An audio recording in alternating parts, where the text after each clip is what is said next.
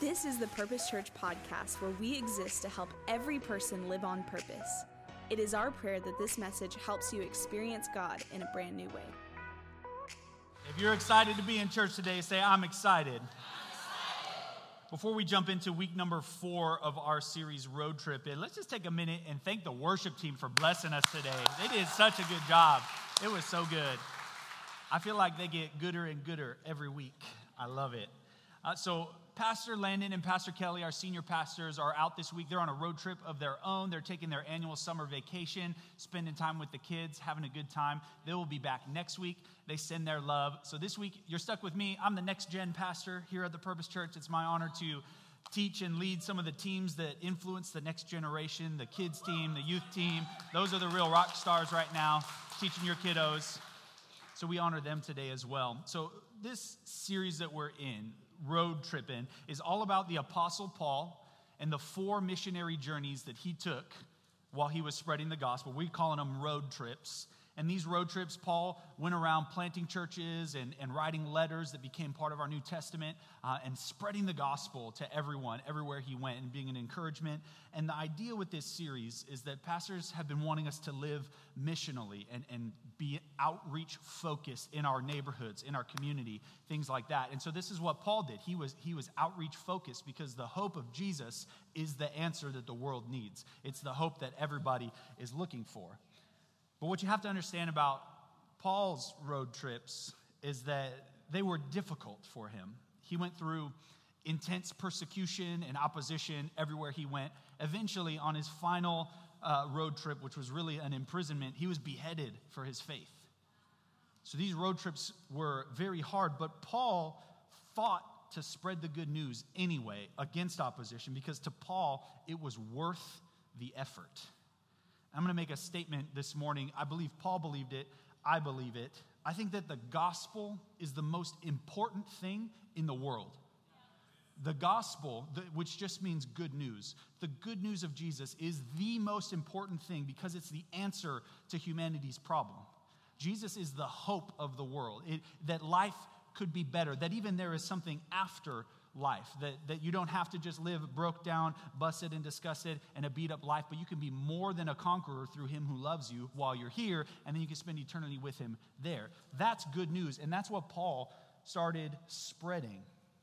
It was not just a religion to Paul, it was not just uh, something that he would do on Sundays. This was his life, and it was the most important thing.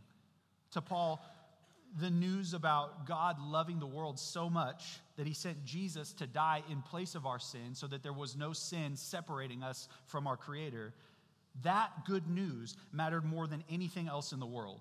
And it mattered so much because Paul knew it's the answer that people needed. And without that, there is no hope. It says in Romans 1, Paul is speaking, he says, For I am not ashamed of the gospel for it, the gospel, is the power of God for salvation to everyone who believes.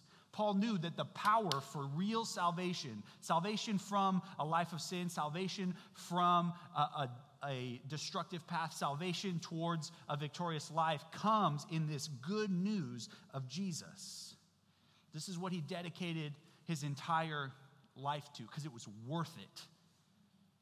So this morning, let's go back a little bit. Before Paul the apostle was Paul the apostle, he was Saul of Tarsus. And he was a, a Jew who was very, very zealous for Judaism. He was very religious. He, was, he followed the law uh, to the letter. He was so zealous for Judaism that he was actually persecuting the Christian church back in that time because he's like, this is, a, this is the wrong thing. They, they can't be doing this. They can't be spreading this news about Jesus. That's blasphemy. And so he was going around persecuting and even participating in killing of Christians, imprisoning Christians. He was an enemy to the things of God. That's quite a dramatic changeover. But that's where Saul starts before he becomes Paul. And the craziest thing about this is that he really thinks he's doing the right thing, persecuting the church. He's dead wrong, but he thinks that he's doing God's will. He's like, I have to do this, I have to stop these Christians for God which is pretty crazy. And then on this journey, he's, he's going to this, this city called Damascus. And on the road to Damascus, Paul has an encounter with Jesus that changes everything for him. It completely changes the trajectory of his life. He's going on this road and he has some traveling friends with him, and, and suddenly a blinding light from heaven shines down, boom, knocks him off of his donkey, and he hits the ground and he's blinded, literally blinded. And then a voice from heaven, it's Jesus, calls out to him and calls him by name and says, Saul, Saul, why are you persecuting me? And, and Saul is taken back. He says, Who, who are you, Lord? And I am Jesus. And, and so he, he discovers that Jesus isn't who he thought he was. This thing that he'd been persecuting might not be the enemy. And interestingly, Paul's not yet converted here. He's just encounters Jesus and goes, Holy moly, this is crazy. I'm doing something wrong. Jesus came down. I can't see. So Jesus tells him what to do. He says, Go. He leaves him blind, interestingly. He says, Go into the city you were going to go to. And in fact, go to one of the people who you were about to bind and take to prison.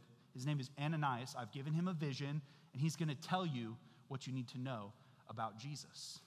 And so the story goes that he, he goes into Damascus. He, he meets Ananias, which kudos to Ananias, by the way, because people knew of Paul.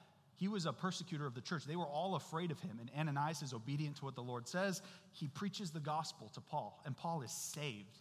He's transformed by the knowledge that God loved the world so much that he came as a man that we would identify with him and died for his very creation so that they could be connected to their father. That's, that's the good news. And so Paul is transformed by the gospel, gets baptized, and his life completely, not just changes, it literally reverses direction.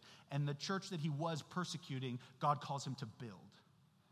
And it's interesting to note that Paul was blind spiritually before, but it took a physical blinding for him to truly be able to see. I think sometimes the same thing can be true in our lives. We could be blind and not really know it. And sometimes it takes circumstances to change to truly see things clearly. So, Paul, or Saul rather, becomes Paul after his conversion. He encounters Jesus, he gains true sight, and everything changes. And so we're going to look at a passage today in Philippians chapter 3, kind of like the, uh, the key thought for this message. And it, and it depicts this transformative encounter that Paul had, going from what he used to be, which was really this, this leader in the Jewish church, this, this man of status. He had accolades. He was recognized as like one of the best Pharisees, which was just like uh, basically like a, expert in the law, if you will. And so he's recognized as this great man. But Paul goes from what he used to be and what he used to value to finding something of greater worth. And so we're going to look at that today. It's in Philippians 3 4 through 8. Paul speaking, Though I myself have reason for confidence in the flesh, if anyone else thinks they have reason for confidence, I have more and then he lists all the reasons he had all this status. I was circumcised on the eighth day of the people of Israel, of the tribe of Benjamin. Their heritage was very important to them. A Hebrew of Hebrews. As to the law, a Pharisee or an expert. As to zeal, I was a persecutor of the church. And as to righteousness under the law, I was blameless. So he's saying, I had all the status. Verse 7 comes along. But whatever gain I had, I counted it as a loss for the sake of Christ. Indeed, I count everything as a loss because of the surpassing worth of knowing Christ Jesus my Lord. For his sake, I have suffered the loss of all things, and I even I count them as rubbish in order that I may gain Christ. I want to talk about the surpassing worth today of knowing Christ. See, because to Paul, it wasn't just knowing of Jesus, because you can know of Jesus without actually knowing Jesus personally. There's a difference between head knowledge and having a relationship with Him. I just told you the gospel in, in, a couple of brief sentences when I first started. That's the good news that Jesus saw that you and I were so jacked up, but he said, I'm not going to leave you there. I'm going to do something about it to bring humanity back to me. That's what's different from Christianity and every other religion. We're not trying to reach God, God came to us. That's the good news. But you can know of Jesus without knowing Jesus. Because Paul knew of Jesus, but he persecuted him. And until he had an encounter with him, That's when his life changed. That's the personal relationship. Paul was blind, even though he thought he originally was following God. And he was so utterly convinced that he was doing the right thing, passionate and zealous with his intensity of following that religious law. And, and it was like a natural intensity that God designed him with, and it was just directed at the wrong thing. But God knew what was in him because he put it there. And when he redeemed it for the purposes of Christ, he turned around with that same passion and spread the kingdom message of the good news of Jesus. So, whatever somebody has told you is wrong with you, maybe you're too intense. I personally am super intense. I'm sorry. Welcome to the Purpose Church. I'm going to be preaching today. It's going to be intense. But God can redeem those, those character traits that He put in you and use them for His purposes, and then you're effective in His kingdom. So if you think, uh, I've, heard, I've heard people say to others, you're too emotional. God made you a feeler to pray for people and feel their needs and know how to pray for them and meet their spiritual needs. No matter what, no matter what it is. Take anything that somebody has said is wrong with you. I promise you, God has the ability to redeem it back to Himself. Mm. Mm, mm. I'll, I'll preach myself happy on that one. So that's how God made him. And when we discover our purpose, what we were created for, and get we have that encounter with Jesus, then it's aligned with what God designed us for, and then we become effective. And then life isn't happening to us, but rather we're forging the path that God predetermined for us, and He created us to fulfill a certain purpose. You matter, you're not defective, and God wants to use you in this earth to do something meaningful and outside of yourself. I don't know if anybody ever told you that, but it's the truth. You and I were created to discover that in surrendering to Christ, there's something of far greater worth. A surpassing worth is what Paul called it. And when God defines you like that, it's not like he's redefining you, he's, a, he's revealing the original definition of what it was intended to be. That's good news. So, the, the danger here, though, is that we could do the same thing that Paul did if we're not careful so, whether you're a follower of Jesus or not, all people sometimes think that they are just completely right and yet they're dead wrong. Maybe you've encountered some people like this. I think of politics, right? That other guy's always wrong. I'm always right, right? That's, that's the stance that people take about politics in our culture. Or I don't know if you've heard the phrase that's common in, in cultural speech today I'm just living my truth. I'm just, I'm going to do me. I'm to live my truth. You do you. You live your truth. There's only one truth. What we do with that truth and how we respond and what we think is the right answer to do with that truth may differ in opinion, but what is, is. There's only one reality. And so we've kind of mixed this up in our culture. I think you can even see the example in marriages, right? If anybody who's married in the room, if you've ever been in an argument with your spouse to find out if you're the husband, you're wrong. No, I'm just kidding. That's not in the Bible. That's not in the Bible. But there's some, in, a, in an argument, somebody thinks they're right. And it can sometimes turn out, maybe you've experienced it, that you're sometimes wrong. And those are kind of innocent examples, but it could be even more dangerous because we could be striving in the wrong direction in life, blind and unaware that we're blind. Jesus talked about this in the New Testament it was actually prophesied in the Old Testament that people would see his miracles and not even believe that he was Messiah, even though they saw it. And, and he says this in Matthew 13. He said, This is why I speak to them in parables, so that it's fulfilled. And then he quotes the Old Testament saying, Though seeing they do not see, and though hearing they do not hear or understand. So you could have the truth right in front of you, and you got blinders on, and you just miss it. And that's how Paul was living his life back when he was Saul. So, my question, and I think you should always ask questions when you read the Bible. Don't leave your brain at home when you come to church. Come with questions. Every time you read something, why does it say that? What does that mean? You should be thinking through it. My question is how, this is what I asked myself when I read it, how do I avoid having blind eyes and deaf ears? How do I not miss the truth? Jesus said that he came to give sight to the blind. Now, this is obviously a literal meaning because he literally healed blind people, but it's also a symbolic meaning about restoring someone's spiritual purpose. I find this verse to be really interesting in Matthew 6:22. It's talking about our soul. It says, "The lamp of the body is the eye." You may have heard it said, "The eye is the window to the soul." So if your eye is healthy, your whole body will be filled with light, but if your eye is diseased, your whole body will be all darkness. And this is true as far as like what we allow to go into our eyes, what we consume, what type of shows we watch, what type of things we listen to. Those things are important and we should guard it because the eyes are the window to the soul. There's a connection there, but it, it's a little deeper than that. Like my mom used to say, garbage in, garbage out. What you put in is what's going to come out. Jesus said, out of the abundance of the heart, the mouth speaks. So that's important, but also, sight here is symbolic of direction and purpose. Proverbs says, if, if the blind leads the blind, both will fall into a pit. So this, this has to do with where you're going in life, in addition to actual sight.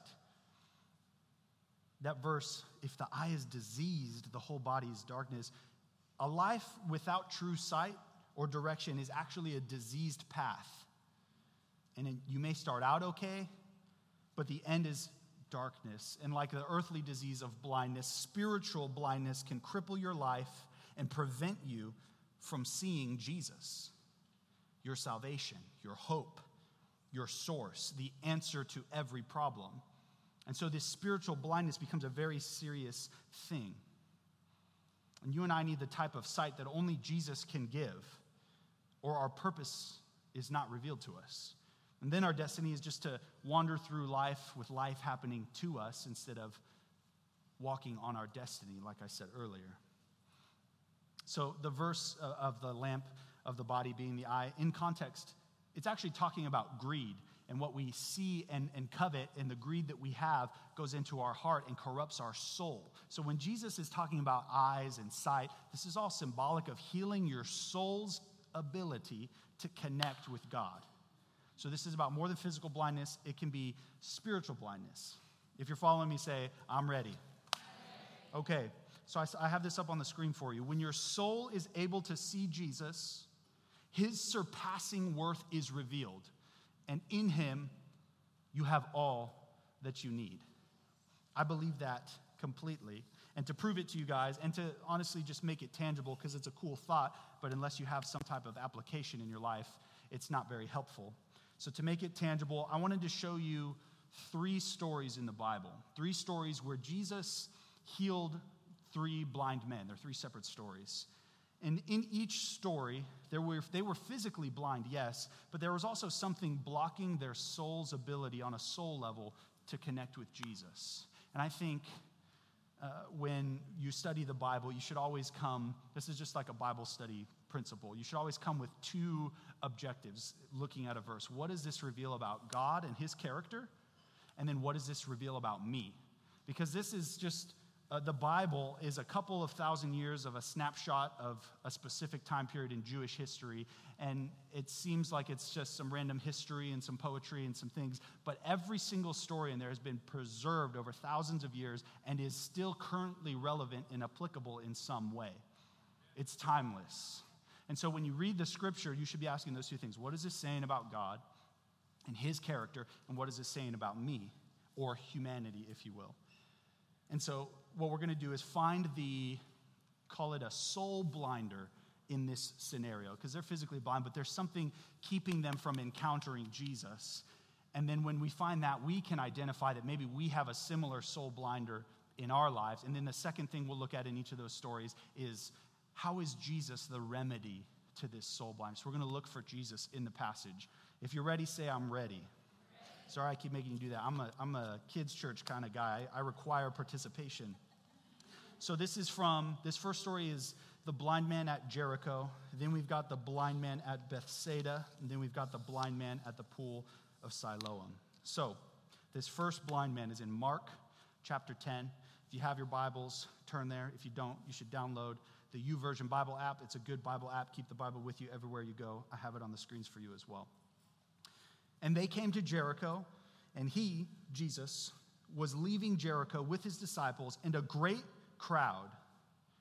And Bartimaeus, a blind beggar, the son of Timaeus, was sitting by the roadside. So this man is blind, and he sees this, or uh, rather, hears this crowd coming by. And when he heard that it was Jesus of Nazareth, he began to cry out and say, Jesus, son of David, have mercy on me. And many rebuked him, telling him to be silent.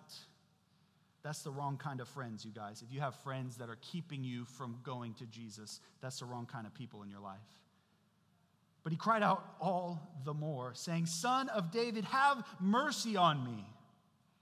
And calling him the Son of David was, uh, in the Old Testament, it was prophesied that the Messiah or the Savior would come from the lineage of King David. So this was basically saying, like, I know who Jesus is. He's the Messiah. And so he's asking the Messiah to come have mercy on him. Verse 49 And Jesus stopped and said, Call him. It's interesting that Jesus didn't go to the man, but he stops and calls the man to him. And they called the man and said to him, Take heart, get up, he is calling you. And so the man's response, throwing off his coat or his cloak, he sprang up and he came to Jesus. I find that fascinating. This man is blind, and there's a very large crowd. Thousands often follow Jesus, hundreds at least. So Jesus stops in the middle of this throng of people and says, he hears somebody shouting above the noise of the crowd, which is pretty impressive. This man was desperate for an encounter with Jesus. And he says, he stops where he is and he says, Call him to me. Jesus very easily could have walked up to the man and healed him, but he doesn't. Very interesting. Then verse 51 says that Jesus said to the man, What do you want me to do for you? Also interesting. Jesus knew he was blind. He was asking for mercy, but Jesus stops and says, What do you want me to do for you? And the man says, Rabbi, or teacher, or master, let me recover my sight. And Jesus said to him, Go your way, your faith has made you well. And immediately he recovered his sight and followed him on the way. Mm, that's a good story. Jesus heals this man. But I think in the story, there's a, in addition to his physical blindness, there's a soul blinder that's maybe keeping him from Jesus, that Jesus is the remedy for. And I think you and I can identify it with it. So the soul blinder here, I would say, is lack. The man was a beggar. He had nothing. He spent his days blind, sitting on the corner of the street, begging for money and food, because without the mercy of others, he was helpless. So it's not abnormal for, him, for someone in a low place to ask for mercy. But then Jesus, Jesus tells him, Come to me, instead of going to him. We'll talk about that here in a second.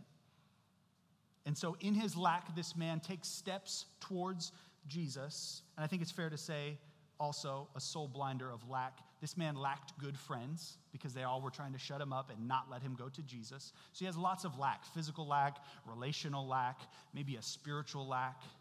And I think you and I sometimes, maybe we feel a, a little more better off because we're blessed enough to live in America, but I think we lack strong relationships. We definitely probably lack good friends. We maybe lack connection to God. Maybe we wish we were more connected. Maybe we, we don't, we lack actually physically and financially, we don't have enough. And Jesus displays himself as the remedy for this man's lack. And Jesus is the remedy in the form of faith. And, I, and I, that may sound strange to you because faith is normally attributed to being something that people have, right? And, they, and it's almost, I've heard it said, and I actually dislike the phrase that faith is like the currency of heaven. I don't know if you've ever heard that phrase, like you come with your faith, and then the God slot machine in the sky gives you what you wanted because you put your faith coin in. That's not how it works. That's not in the Bible. Jesus, his nature is to create faith. Look what Jesus did. He created an opportunity for the man to have faith. He said, Come to me while you're blind on a difficult path through a large crowd of people, come to me, giving him the chance to respond. He could have said, I'm blind, I can't get to him, and stayed where he was, but he gave him the opportunity and the circumstance for faith to grow. he called the blind man to come to him, and the blind man petitioned him for what he was looking for, but Jesus created that choice for him. Let me show you in Scripture what I'm talking about. The Bible says that Jesus is the author and finisher of our faith. So if he's the author, he pens it, he initiates it, he creates the scenario where faith is required and we get a choice to respond to it. Then Jesus finished the man's faith when he came to him for healing and he gave him the miracle that he was seeking, thus giving substance to his faith. Jesus authored and finished the faith. The remedy, faith, is part of who Jesus is. The Bible says that faith comes by hearing, and hearing by the word of Christ. He said, The word, come to me. And I think he's saying the same thing to you and I today. Maybe Jesus is saying, Come to me. And you, you don't have, maybe have enough faith to take those steps. But I would challenge you that in the steps is where the faith is grown. Faith comes by hearing, and hearing by the word of Christ. The Bible also says that the gift of faith is actually a gift from the Holy Spirit, it's, it's given to us by God. You couldn't generate it and fake it up if you wanted to, it has to come from God. Sometimes we, we have a, a blessing on the precipice waiting to be given to us, and we just never asked God for it. I wonder how many unanswered prayers are there because we just never asked God. God is willing and able to give to all liberally without reproach. That's wisdom in the Bible, but it, I think it applies to faith as well. So, if faith is from God and it's a gift of God and it's the remedy for lack, it changes our perspective when we hear verses like, The Lord is my shepherd, I shall not want. That's, that's depicting a life without lack. And that only comes from Jesus. So, Jesus authored it, Jesus finished it. Faith is a remedy for lack because God is faithful, and what he says he will do, we can trust that he's going to do it. Here, Jesus asks what the man wants him to do. So, what do you want God to do? If we were to make this personal, what in your life do you need a miracle for? Because my God is still in the business of doing miracles, I can promise you that. What do you need? Do you need physical healing in your body like this man did? Do you need a miracle of physical healing? Do you need a miracle in your marriage to strengthen what is weak and deteriorating? Do you need a miracle over your kids who maybe have gone wayward or don't follow the Lord or you just don't know how to raise them? It doesn't come with a manual when you have a baby in the hospital. I wish it did. It doesn't. Maybe your career or your finances or whatever it is, wherever you need a miracle, what, what do you want me to do? Jesus is asking. Mm, that's a good story. So, the next story, remember, we're doing three stories. We're looking at these three blind men, how Jesus healed them, what their soul blinder was, how it applies to us, and then how Jesus is the remedy for that type of blindness. And the whole reason we're doing this is because it's one thing to say, go live on purpose. It's something we say at the Purpose Church is that we live on purpose and go be missional in your community. But if you haven't encountered Jesus, you haven't gotten the right sight for why you were created and what God put in you to make a difference in the world, then how are you going to do anything? What do you have to offer the world without that encounter? So let's look at the next encounter. This one's in the blind man at the at Bethsaida, excuse me.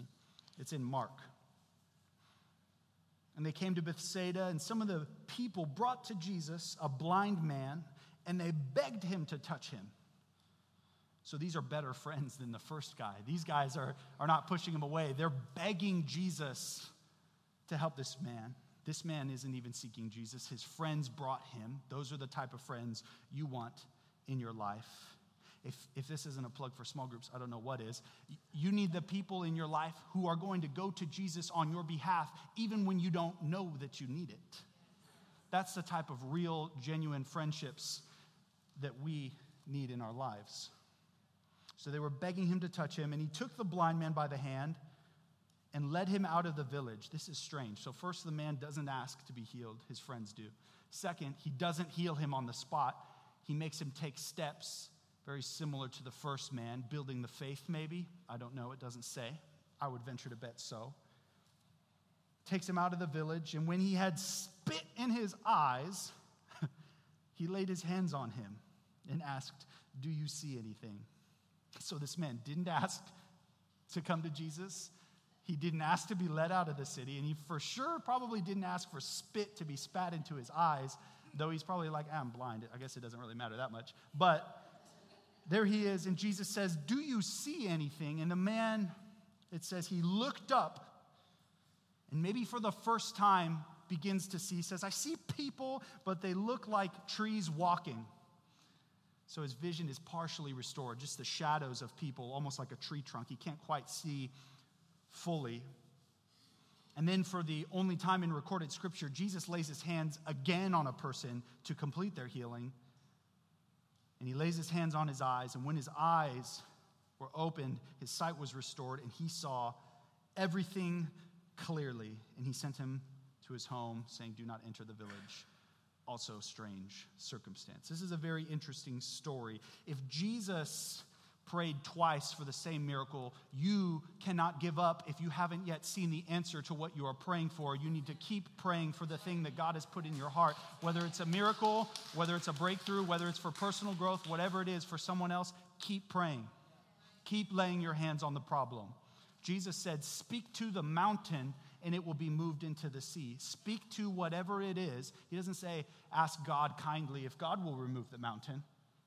He says, speak to the mountain and it shall be cast into the sea. That's how faith works. You keep going, you keep going in faith. Mm, I won't meddle. Let's keep going.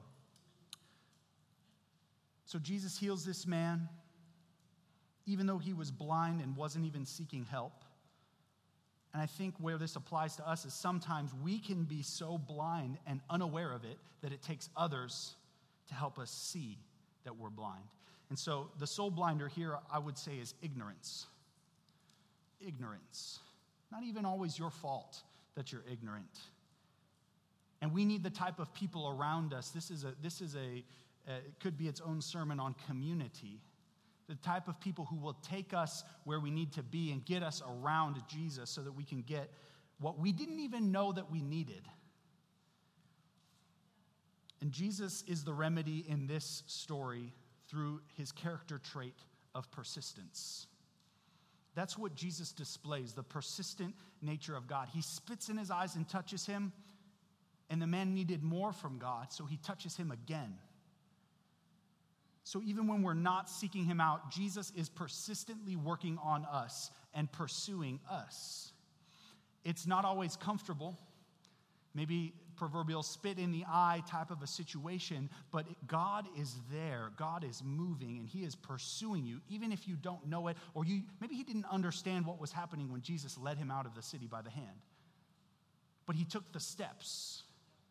What are your steps? What is God leading you to grow your faith for the miracle. This is slight speculation, but maybe the faith wasn't there yet until he led him. So Jesus is calling you to come, just like the first man, just like the second man. The persistence of Jesus is a remedy for our ignorance of our need for him. Sometimes we don't even know that we need him. And even when we don't realize that surrendering to his way of life is of a surpassing worth, he still comes. That is good. That is a good God. He comes anyways. God the Creator comes to earth as a human so that we can identify with him and loves us out of our blindness, showing us a way of life that is more worth living. That is good news, if you ask me. That is the gospel. So that's the second man. His the first the, the soul blinder was lack. Jesus remedied it with faith. The second story, the soul blinder, was our ignorance. And Jesus' remedy is his character trait of persistent pursuit. The final story that we're looking at today, the third blind man, his soul blinder, and how Jesus is a remedy, is the blind man at Siloam, the pool of Siloam. This is actually to tell you the truth, all three of these stories are super weird, but this one is particularly weird. So, Jesus, if you think the Bible is boring, you're not paying attention. It's super interesting. Jesus is going around spitting in people's eyes. He's about to do it again. Let's look at it. As he passed by, he saw a man who was blind from birth. This is John chapter 9. This man is distinctively noted as being blind from birth. So maybe the other men were blinded later on. It doesn't quite say. But this man, his entire life, all he's known is blindness. And his disciples asked him, Rabbi, who sinned, this man or his parents, that he was born blind? And that may seem like a weird question to you, but the disciples asking if it was because of sin is it would have been common thought in the day, uh, in the time in ancient Israel. They believed in something called the retribution principle, which basically summed up is that righteous people prospered and wicked people suffered. So they see a man who's blind from birth. They're like, man, somebody screwed up. I don't know if it was him or his parents, but he got something that apparently he deserved. And Jesus is telling them later on, that's not how the world actually works. That's an incorrect perception. And if you've ever heard the story of Job in the Old Testament, who suffered a lot of loss, and Job's wife said, Why don't you just roll over, curse God, and die? Which sounds harsh, but really she just thought the same thing like, You must deserve this. I don't know what you did, but you probably did something wrong. And so Jesus flips the script and says, That's not how reality works. Verse 3 It was not that the man sinned nor his parents, but that the works of God might be displayed in him. So sometimes we don't see the purpose for our pain, but there is one, and there's a redemption that God does. God doesn't always cause any pain. I'm sorry, God never causes pain, but He can take pain and redeem a purpose out of it. So it says in verse 6 having said those things, he spits in the ground, starts making mud or clay with his saliva. That's gross. And then he takes that clay it's, it's a weird story, y'all.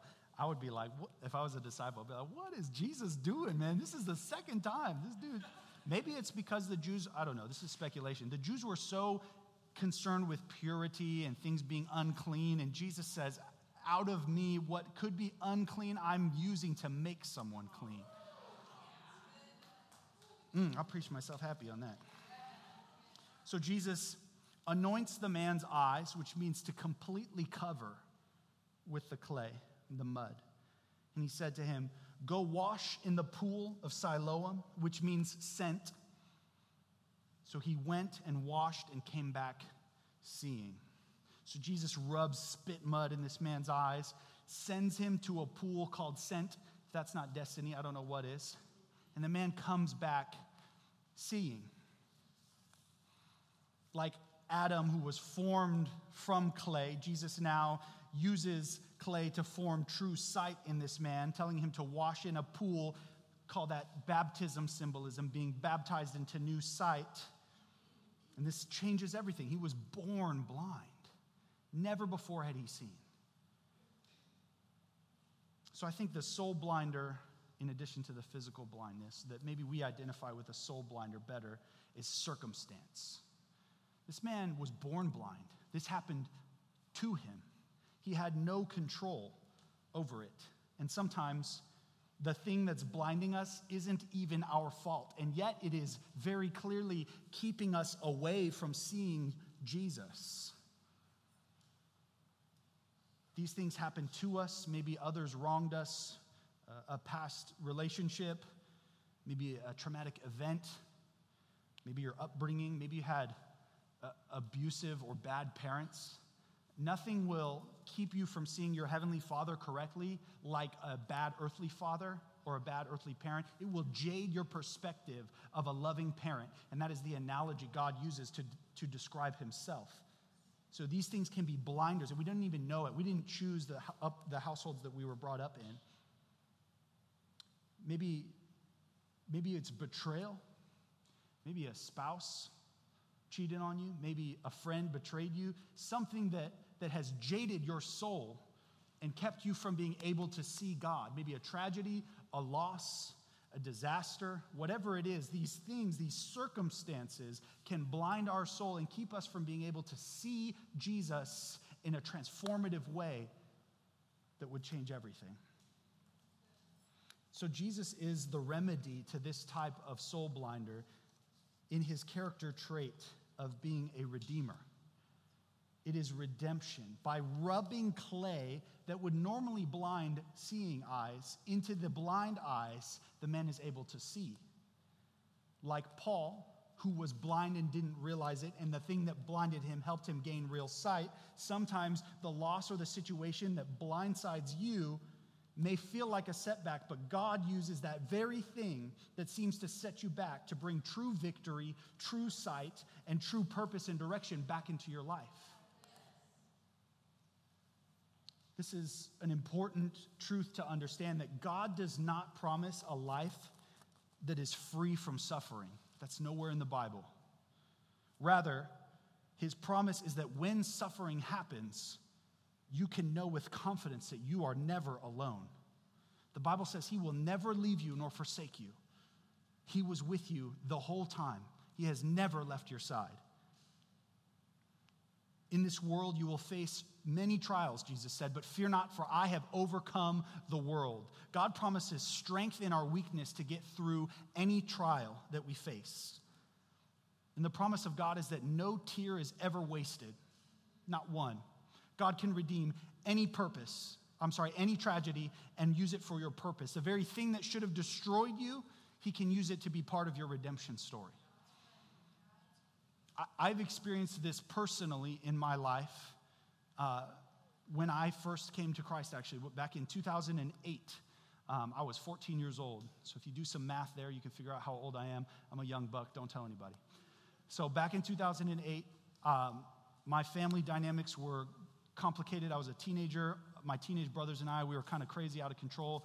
My, my mom and my stepdad, their marriage was on shaky grounds. It was a tumultuous time in our lives. And right in the middle of a messy circumstance, obviously a divorced home, struggling new marriage, struggling teenagers, my mom has a stroke, a hemorrhagic stroke in her brain. And if you know me, some of you have heard this story maybe, but my mom has a stroke and she's bleeding into her brain and she's going to die. And the doctor said she's going to die tonight if we don't operate and, and cut a hole off the top of her skull and go in there and fix this bleeding vessel. She'll die.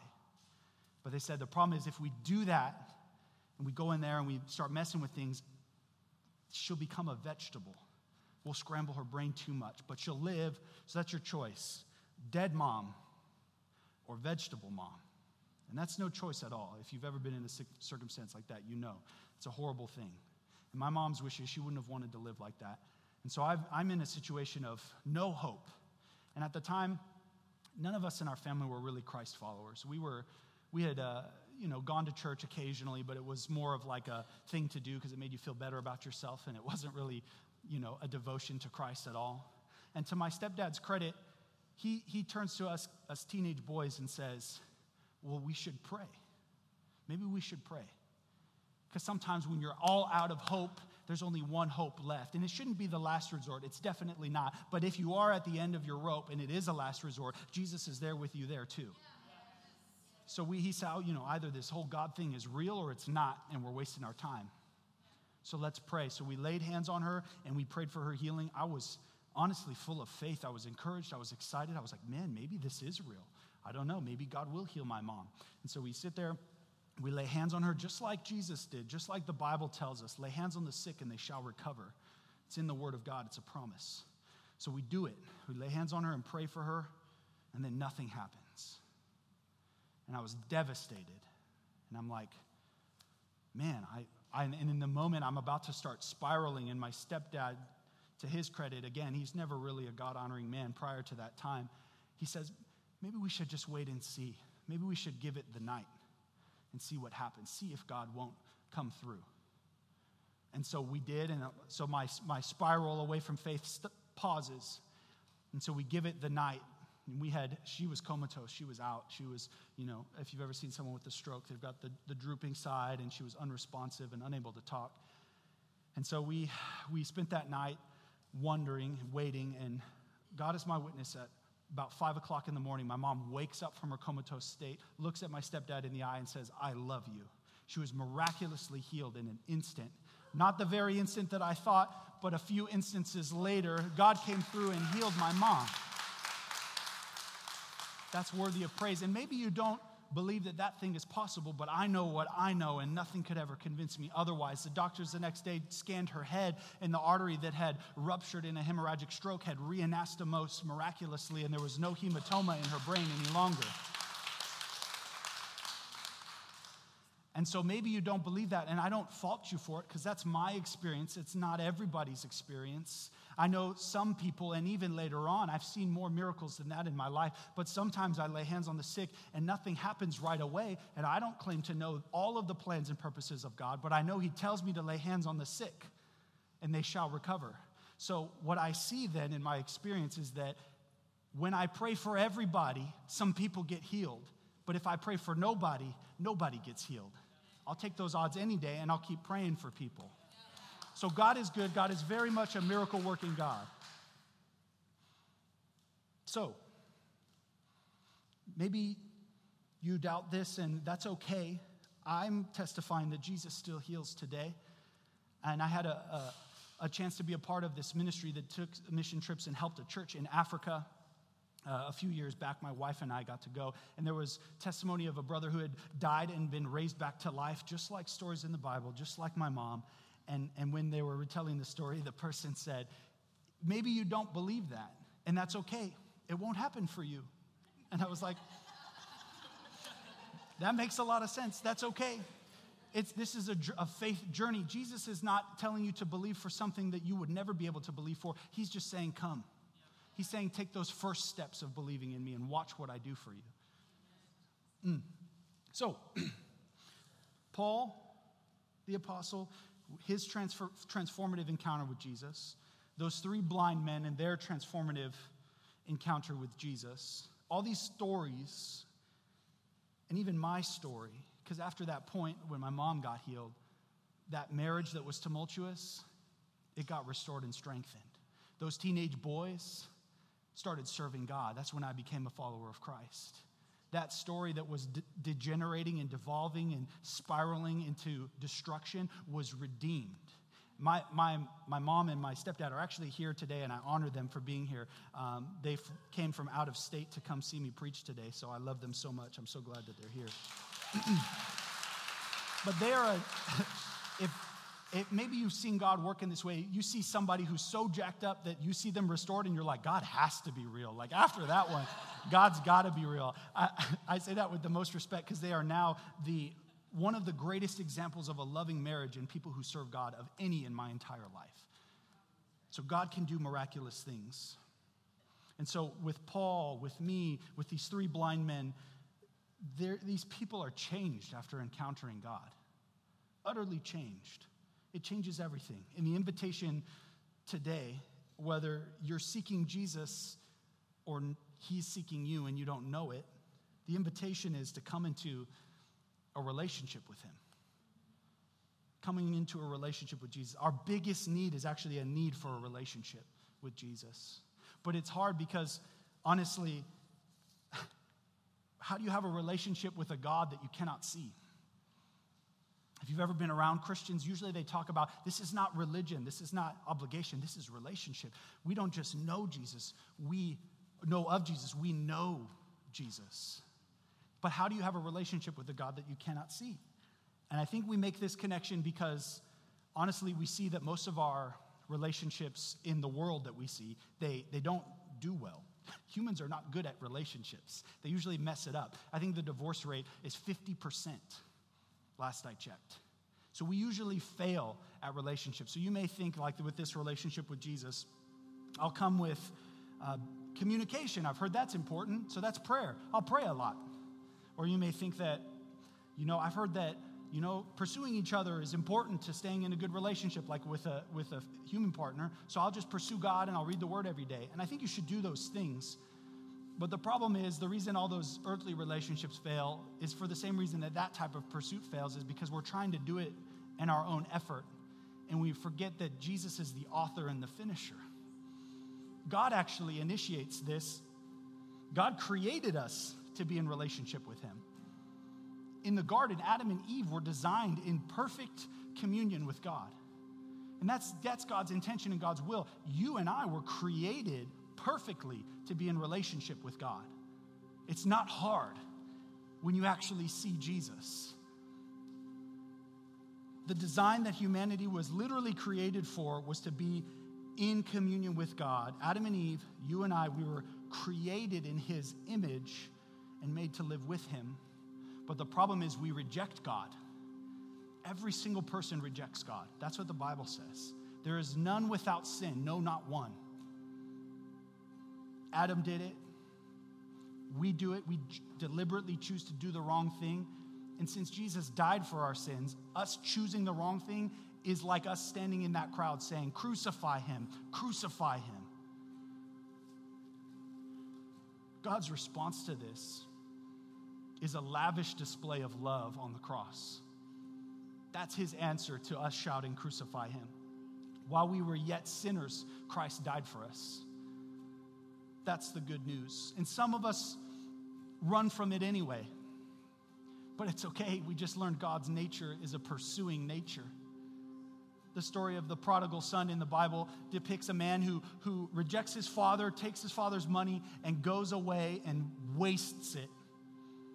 And then he comes back groveling with shame and guilt back to his father, saying, I'm not worthy to be a son. And the father ignores the shame, ignores the groveling, and accepts him as a son because he never stopped being his father's son. Even when he was off doing the wrong thing, think if you have children and you're a good natured individual, there's nothing that they could do that would make you not love them. You want them not on a destructive path, but you don't not love them. You have always been your father's son or your father's daughter. That's the good news.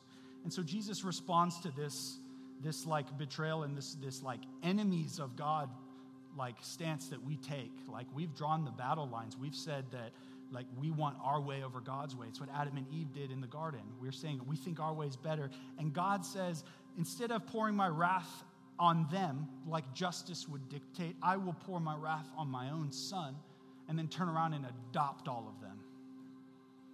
That is radical love. That's why love conquers all. But it takes true surrender. It takes true surrender. Jesus is giving you that choice today. He's calling you, asking you to come towards Him. Surrender means right where you are to change your mind and turn around because He's right there pursuing you anyway. That's why Paul is able to say, I'm not ashamed of this gospel. It is the power for salvation. That's how he was able to leave it all for the surpassing worth of knowing Christ. I'd like to pray for you guys today. Would you bow your heads and close your eyes with me? Maybe you you feel Jesus calling and it's something the Holy Spirit is doing on the inside of you. It's a tug. And maybe you haven't had the faith in the past and he's telling you just take a step. I'm already all the way towards you. You don't have to walk far. If that's you today, I want to pray for you. There's no magic prayer that gets you salvation. There's no raising of your hand or coming to the front of the altar in some type of altar call. The only way to salvation, Jesus said it, is to believe in the Lord Christ and you shall be saved. Jesus said, Anyone who believes in me will not perish, but will have everlasting life. Believe in the Lord Christ. So, right now, right where you sit, choose in your heart right now do you believe? Do you believe in this Jesus? If you do, you're a child of God. I'd love to pray with you. Repeat after me so that no one in here prays alone. Say, Father God, thank you for loving me. Thank you for choosing me. Thank you for dying on the cross for my sin. I surrender to you now, Jesus. I make you the leader of my life. Thank you for your salvation. In Jesus' name, amen. Amen. Amen.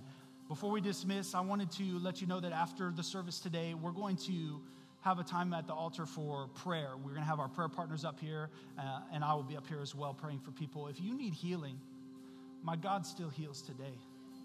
If you need restoration in a relationship, if you need strength to get through a trial, if you need anything, Jesus is asking you, What do you need? So we'll be up here to pray for you after service. Thank you guys so much. Thank you for listening to the Purpose Church podcast. If God used this message to impact your life, tell us your story by emailing mystory at thepurposechurch.com. Be sure to follow us on social media and check out our website at thepurposechurch.com to get connected and receive all the latest information.